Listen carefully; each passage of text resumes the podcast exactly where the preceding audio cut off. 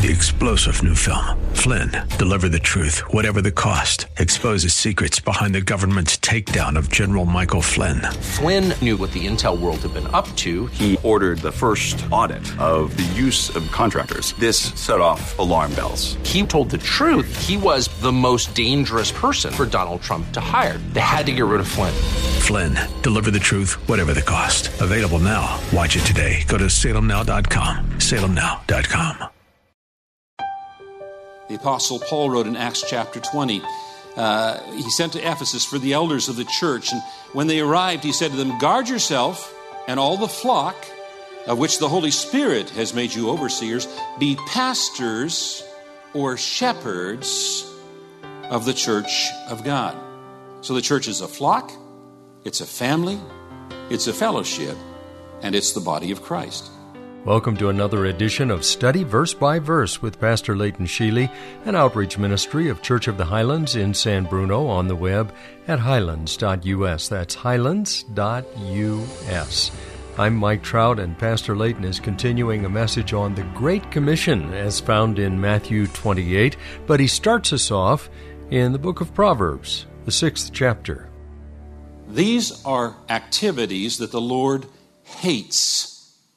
And you notice the last one, the one who causes division or dissension or discord among brothers. Recently we studied through 1 Corinthians chapter 11, the longest instruction in Scripture we have regarding communion. And you remember what Paul wrote? He says, Often your meetings do more harm than good because I hear that when you come together as a church, there are divisions among you. Divisions cause more harm than good. And some people have, have lived through church divisions and they carry deep scars as the result. And for people who love their church, a church division is like a family a divorce. In fact, one of the metaphors that is used in the scriptures to describe the church is that we are a family, which makes sense when we understand that we have been adopted by our Heavenly Father. That makes us brothers and sisters in Christ. We are family. The Apostle Peter wrote, You should be like one big, happy family. What kind of, ham- what kind of family? A happy family. I, when I walk in and I'm greeted by people and they're joy, joyous, I, I'm just so really glad I'm here. We should be like one big, happy family. How do we do that? Well, just keep reading, it'll give us the instructions by being full of sympathy towards each other, loving one another with tender hearts and humble minds. The church is a family. And because every church and every family is made up of imperfect people, there are times we're not always happy with each other. But if we love each other as we've been called to love each other, then we can work through disappointments like a healthy, happy family. You see, some people think of church as being a business. And quite frankly, there are some churches out there that are more business than they are family, even though the church has been called to be a family.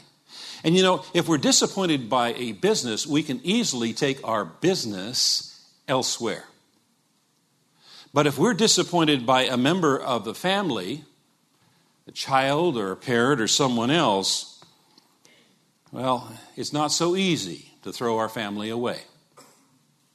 And if we see church as a business, then it's easy for us to move from one church to another church when we're disappointed. But if we see church as we should, as a family, then we endeavor to stay together and work things out like a family. In fact, the church is so much like a family that the Apostle Paul wrote a pastor must manage his own family well and see that his children obey him with proper respect. If anyone does not know how to manage his family, how can he take care of God's church? A person who cannot manage their own family well should not be in, put in charge of a church because the church is a family. There's another metaphor that's used in Scripture to describe the church, and that is that it is a flock, as in a flock of sheep. This is Jesus' favorite description of us. And by the way, it's not a compliment when he calls us sheep. Because sheep can't run, they can't hide, they can't fight. What are they when they're in the wild? They're lunch or dinner. That's what they are. And they are totally dependent upon the care, guidance, protection of their shepherd. And so we're led by the good shepherd and by his under shepherds. When Jesus was restoring the apostle Peter, he asked, Do you love me? And Peter said, Yes, Lord. And Jesus said, Then take care of my sheep. A shepherd takes care of sheep. In the New Testament, the Greek word is poimen, and it's translated both shepherd and pastor. The same word is translated pastor and shepherd because a true pastor is a shepherd who leads and protects his sheep. The Apostle Paul wrote in Acts chapter 20, uh, he sent to Ephesus for the elders of the church. And when they arrived, he said to them, Guard yourself and all the flock of which the Holy Spirit has made you overseers, be pastors or shepherds of the church of God. So the church is a flock, it's a family, it's a fellowship, and it's the body of Christ. Now, why did Jesus form the church? The Apostle Paul wrote in Ephesians chapter 3 his intent was that through the church, the manifold wisdom of God should be made known. The manifold wisdom of God is made known through the work of the church, and the ultimate expression of the wisdom of God is found in Christ Jesus.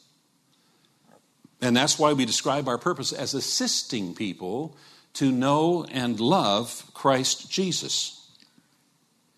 You see, if we love someone, then we're just naturally going to want to do things that please them.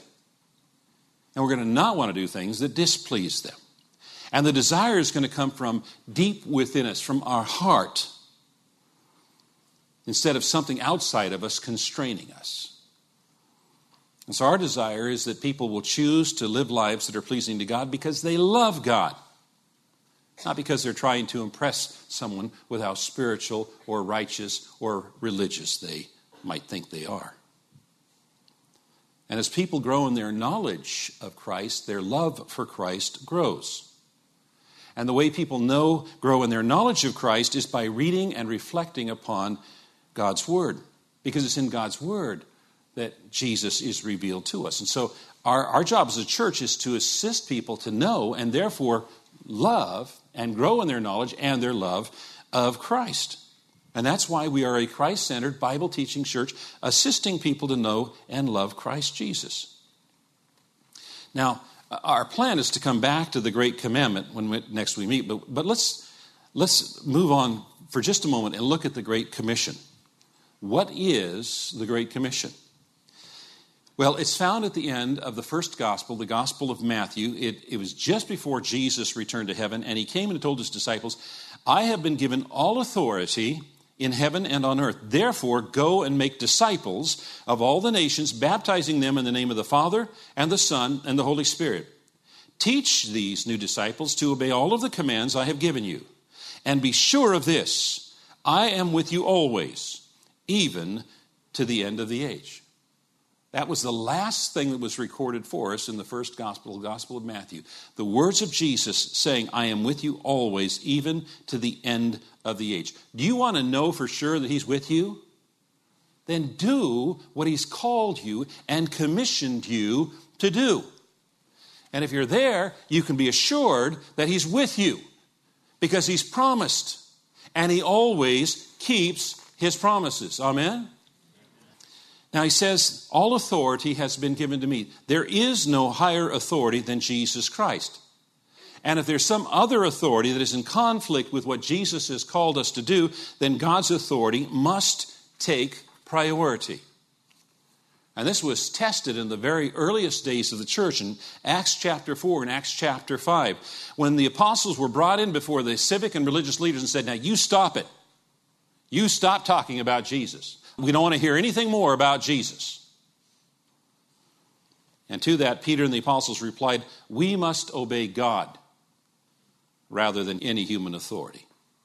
God's authority must always take priority. And He has called us and He has commissioned us to make disciples, which then brings the question of what's a disciple? And simply put, a disciple is a follower of Jesus who models their thoughts and their actions after Christ Jesus. And so the Great Commission is a command to bring unbelievers to a saving knowledge of Jesus Christ. And those who become disciples are themselves responsible to disciple. Are you a disciple of Jesus Christ? If so, then you have a responsibility to disciple others. Disciples are called to disciple. This is the main verb of this commandment. And the word that's used has a beautiful combination of meanings. It, it means to, it, it, describes those who place their trust in Christ Jesus and live their lives in continual learning and obedience. Jesus said, If you abide in my word, you are truly disciples of mine. A person who is not Christ's disciple does not belong to him and is not saved. But when a person genuinely confesses Jesus as Lord and Savior, they are immediately saved, they are made a disciple, and they are filled with the Holy Spirit. A true convert is someone who has accepted and submitted themselves to Jesus Christ to do whatever it is that He requires. And we are given a new nature that desires to obey and worship the Lord. And even when a believer is in a period of disobedience, and all of us are from time to time. Even when a believer is in one of those periods of disobedience, they never are comfortable in that disobedience. If a person's not saved, they're comfortable being disobedient to God. But when a believer is in a period of disobedience, they're never comfortable continuing in disobedience to God because of the new nature that God has given them. So we love righteousness, we hate sin, even our own sin. Pastor Leighton Sheely has been in the 28th chapter of the book of Matthew, dealing with the Great Commission, and he'll wrap this message up on Friday, tomorrow, as we come back with another edition of Study Verse by Verse. I'm Mike Trout. Thank you for joining us today. If you'd like to know more about Church of the Highlands, go to their website at highlands.us. That's highlands.us. Maybe the new year is a time when you're reevaluating your service to the Lord and where you worship. We'd love to see you. You can find out all about the service times, which begin on Saturday evening and go through Sunday morning, multiple services Sunday morning, and another service on Sunday evening. Once more, those specifics are on the website, plus information about all the ministries available for the entire family. Or give them a call at area code 650 873 4095. Join us tomorrow when we'll once again open the Word of God at this same time and study verse by verse.